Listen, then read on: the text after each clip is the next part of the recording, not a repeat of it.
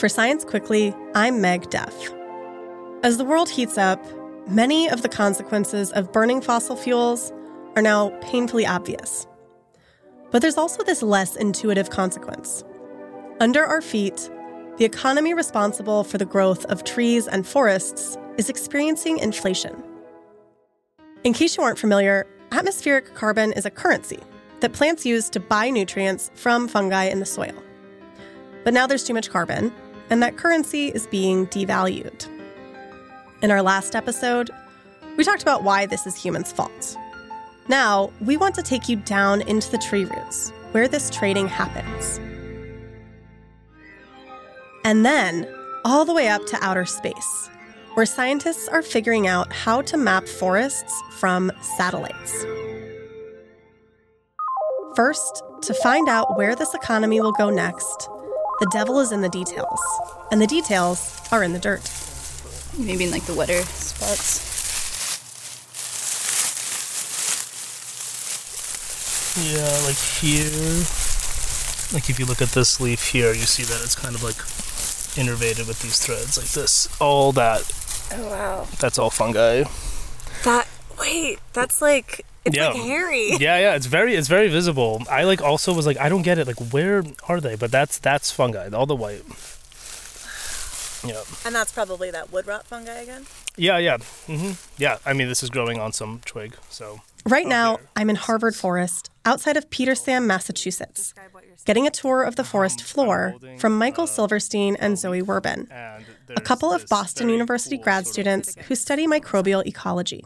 So I'm holding a decomposing leaf where some mycelium has completely uh, established in it, and you see these very cool sort of um, networks of mycelium running through it. It's just like a branching structure. It kind of looks like uh, it's almost like what branches from a plant or like roots from a plant look like, but um, they're these white threads that are like woven into the leaf. It's really pretty. Yeah, yeah. The patterns they make are, are very cool. Oh, there's another one. Mm-hmm. Yeah, yeah. It's it's It's, it's, like little snowflakes. yeah. No, it's it's everywhere. I mean, the whole everywhere. it's everywhere. Awesome. This microeconomy beneath our feet is astounding. Here's how it works some fungi help dead things decompose, releasing nutrients. Then, the fungi associated with tree roots scavenge for nutrients and trade them to trees in return for sugar, which comes from carbon. The root fungi are called mycorrhizae. Myco means fungi, and rhizae means root. And you can think of mycorrhizae as falling into two basic categories. First, the ectomycorrhizae. reproduce. Ecto means outside, and they don't penetrate the root cells. They grow around the root cells on the outside. That's Boston University biology professor Jenny Bhatnagar. The other type, she tells me, is arbuscular mycorrhizae. And you said the arbuscular mycorrhizae are even smaller. You can't see them with the naked eye because they grow inside the plant root as opposed to around the outside. Oh, so weird. endo is in There's a reason why this matters. Ectomycorrhizae and arbuscular mycorrhizae specialize in getting different nutrients. And they trade those nutrients to trees at different price points. Those prices impact how much carbon trees have to spend and how much they get to save. To visualize how this works, it's important to know that different trees tend to partner with different fungi. all maples, red maples, sugar maples, Norway maples, um, ashes, um, ash trees. Those trees, Jenny told me, partner with arbuscular fungi. And then what about for our ecto? oaks, beech, um, pines, hemlock, um, cherries, um, birch. Now, we'll take you through the underground economy itself. Imagine you're a maple tree. You need some nitrogen. You get some from your arbuscular fungi for about half off compared with the oak tree next to you, who is trading with ectomycorrhizal fungi. Say you both do your nutrient shopping, you buy some nitrogen, some phosphorus. At the end of the day, you each have some carbon left over to invest in growth. But you may have a little bit more left than the oak tree. You grow a little bigger.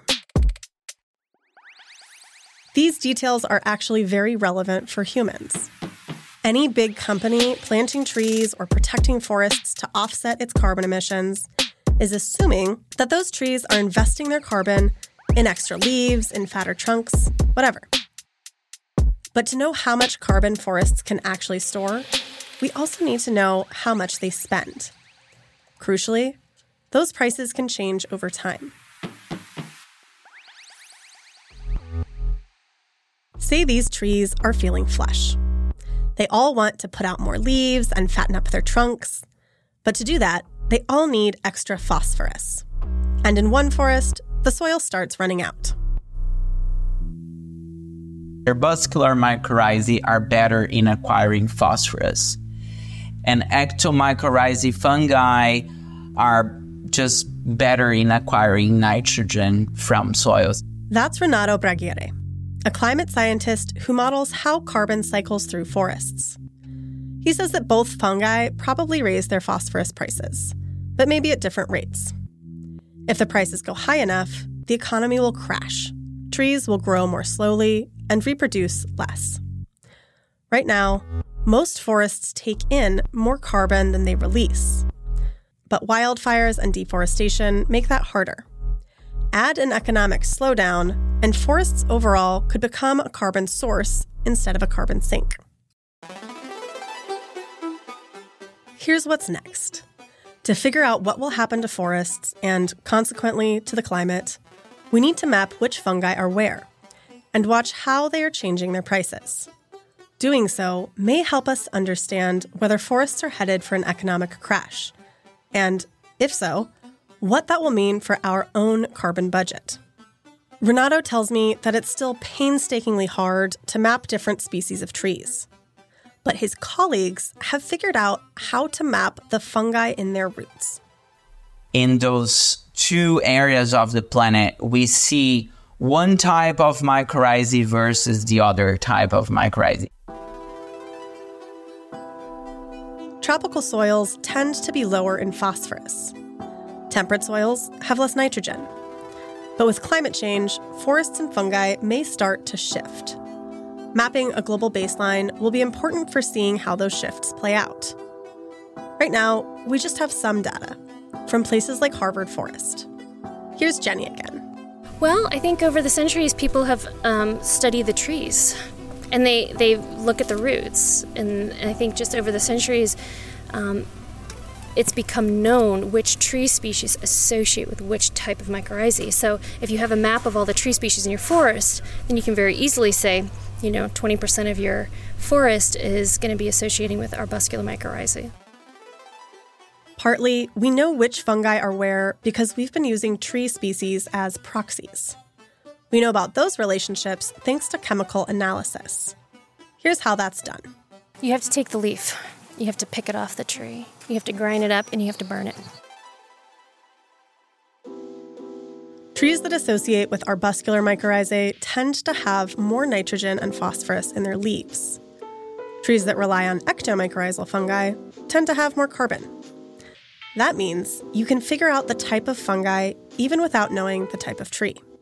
Because what happens when you burn it, it's called a combustion analysis as you um, the all the nitrogen gets converted to into gas and we put it through a gas detector. It tells us how much into.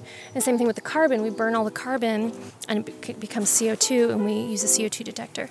Harvard Forest, where I'm talking to Jenny, has some of the best mapped fungi in the world. But we haven't actually mapped most forests. And because of this, it's hard to track global trends in these underground nutrient economies. Those economic trends will impact how much forests grow this century, whether they can successfully migrate as temperatures change, and whether they will continue to store all the extra carbon we are burning. What would help would be a map of mycorrhizal fungi worldwide. As it turns out, scientists at NASA are already working on this. And here's the really wild part they think they'll be able to make this from space.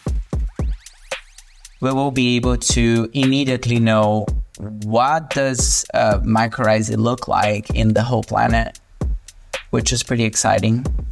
Renato and his colleagues still can't map which kinds of trees are where, but they think they'll be able to map the underground fungi. There is a new mission, a new NASA mission called the SBG. Uh, stands for Surface Biology and Geology Mission, which are hyperspectral satellites that will orbit the entire planet. Hyperspectral imaging looks at the entire spectrum of light, even the parts that we can't see. Using that technology, satellites can record the specific wavelengths of light reflecting off leaves thousands of miles below. Different chemicals reflect different wavelengths, so we can see nitrogen, phosphorus, and carbon levels.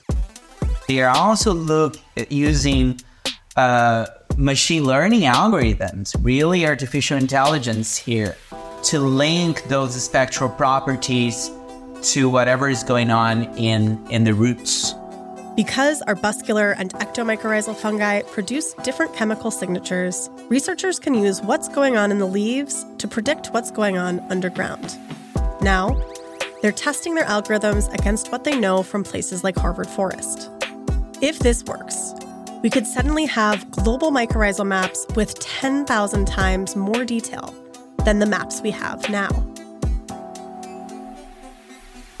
So first we will we will have this snapshot, but because the satellite is you know it's a mission that will be up there for for a few years at least, we will be able to track the temporal variations of those spectral signatures. All this mapping data will give Renato more to work with as he forecasts the plant fungi inflation problem. As forests shift in response to climate change, global data will help him and other modelers watch what happens to fungi. We also know that the Arctic boreal areas of the planet are getting warmer at a much faster rate than uh, the rest of the planet. And so what we see is that there's a, a, a shift in species composition in those areas, not only the plants uh, that are on top of soils, but also the mycorrhizae that is associating with those plants.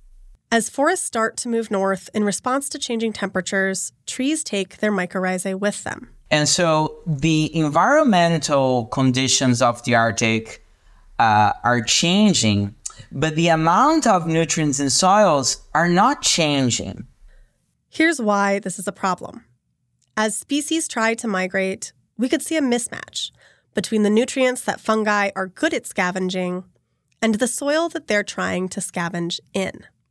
And so, what, what might happen is that uh, because now we have this uh, uh, this arbuscular mycorrhizae going into the Arctic, and they are just less efficient in acquiring nitrogen, uh, the plants might suffer even further. And we may also see changes that we weren't expecting. But it might also happen that, you know, a different type of fungi within the arbuscular mycorrhizal group um, and ends up being better to acquire or as good as the ectomycorrhizae to acquire nitrogen. And so there is a chance that these ecosystems will adapt. Better maps should help us watch these changes play out and act accordingly. One person thinking a lot about this next era of modeling is climate scientist Regina Rodriguez Rodriguez. This is a, a new frontier that we uh, wanted to get to it with modeling is this uh, digital Earth is is basically simulate uh, uh Earth uh, uh, in a computer model mimic Earth in all aspects. The idea of having that working is that eventually, say, a policymaker wants to make a decision about something, and it can go to this digital Earth and experiment to it and, and choose pathways of, uh, say, climate change and policies and what is the outcome if i choose say uh, less emission what will be uh, the outcome of that that's the ultimate goal for it NASA's SBG mission is scheduled to launch around 2028. When it does, fungi maps may get exponentially better.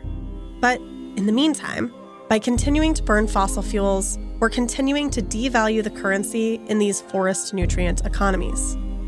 If we want to prevent runaway inflation for trees, right now would be a really good time to stop printing more money. But cutting emissions is not a science problem, it's a people problem. And there too, Regina thinks that fungi may have a lot to teach us. That's next. Science Quickly is produced by Tulika Bose, Jeff DelViscio, and Kelso Harper. Music is by Dominic Smith. You can listen to Science Quickly wherever you get your podcasts. Don't forget to go to scientificamerican.com to get the most up to date and in depth science news. For Science Quickly, I'm Meg Duff.